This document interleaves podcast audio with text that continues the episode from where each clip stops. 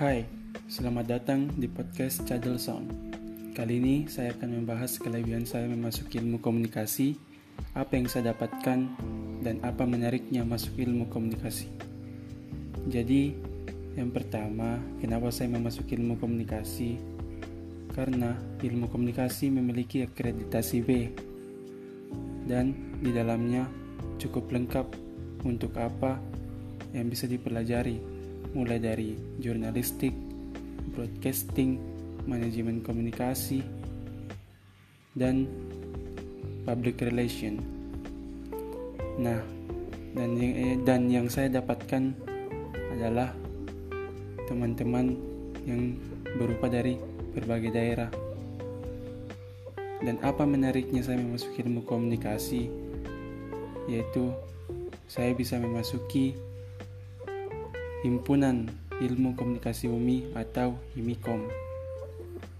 Dan ada beberapa kenapa saya memilih ilmu komunikasi UMI. Yang pertama, komunikasi itu penting dipelajari. Dalam kehidupan sehari-hari, proses komunikasi sangatlah penting, entah itu komunikasi secara langsung ataupun melalui media. Mempelajari ilmu komunikasi akan memberikan kita pengetahuan tentang proses berkomunikasi secara benar, mulai dari memberi pesan, menerima pesan, dan lain sebagainya. Yang kedua, ilmu komunikasi adalah ilmu sepanjang masa. Sampai kapan pun ilmu komunikasi akan tetap keistimewaannya tersendiri. Karena proses komunikasi selalu dibutuhkan siapa pun dan kapan pun. 3 banyak ilmu yang berakar dari ilmu komunikasi. Banyak ilmu yang berakar dari ilmu komunikasi, di antaranya ilmu jurnalistik, ilmu broadcasting, public relation, dan sebagainya. Yang keempat, di jurusan ilmu komunikasi bisa belajar menulis, berbicara, dan mendengar dengan super baik. Di jurusan ini mengajarkan tentang bagaimana teknik menulis 5W1H dengan benar.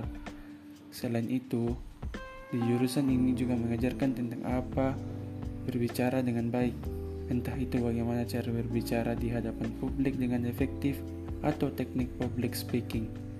Karena ini, jurusan ilmu komunikasi kalian akan mempelajari berbagai jenis bentuk komunikasi. Paket komplit bukan? Yang kelima, ilmu komunikasi selalu punya kaitan dengan media.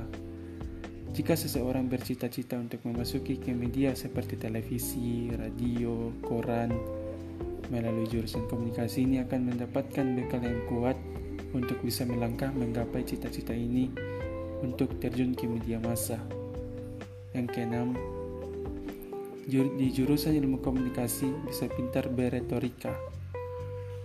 Jurusan ilmu komunikasi adalah jurusan yang mengajarkan cara beretorika dengan baik dan benar jika ingin pandai beretorika, maka jurusan ilmu komunikasi merupakan jurusan yang sangat tepat. Yang ketujuh, mahasiswa ilmu komunikasi itu adalah, adalah mahasiswa yang open-minded. Pada dasarnya, mahasiswa komunikasi itu mahasiswa yang membentuk relasi satu sama lain. Dari proses komunikasi, yang inilah kita dapat memahami maksud orang lain, dan begitu juga sebaliknya. Yang kedelapan, Mahasiswa komunikasi adalah mahasiswa yang selalu up to date. Menjadi mahasiswa komunikasi tentu dunianya selalu berhubungan dengan media, entah itu media massa, media-media sosial. Hal inilah yang menyebabkan mahasiswa ilmu komunikasi menjadi selalu up to date. Yang kesembilan, ilmu komunikasi memiliki prospek kerja yang cukup menjanjikan Cabang ilmu komunikasi yang dimiliki ilmu komunikasi adalah public relation, jurnalistik, audiovisual, dan lain-lain. Pekerjaan-pekerjaan tersebut adalah jenis pekerjaan yang di era milenial selalu dibutuhkan oleh lembaga, instansi, production house, dan sebagainya. Dan di ke-10, jurusan ilmu komunikasi selalu jadi favorit di banyak kampus. Jurusan ilmu komunikasi di banyak-banyak kampus besar selalu menjadi jurusan favorit. Hal ini terlihat dari banyaknya mahasiswa yang masuk di jurusan ilmu komunikasi. Nah, dan itulah 10 alasan saya memilih si memilih jurusan ilmu komunikasi yang perlu di, dipertimbangkan ketika masih ragu apakah harus memilih jurusan ini atau tidak. Berdiskusilah dengan orang tua jika sekiranya masih bingung perihal memilih jurusan kuliah ini. Terima kasih sudah mendengar podcast saya. Salam komunikasi.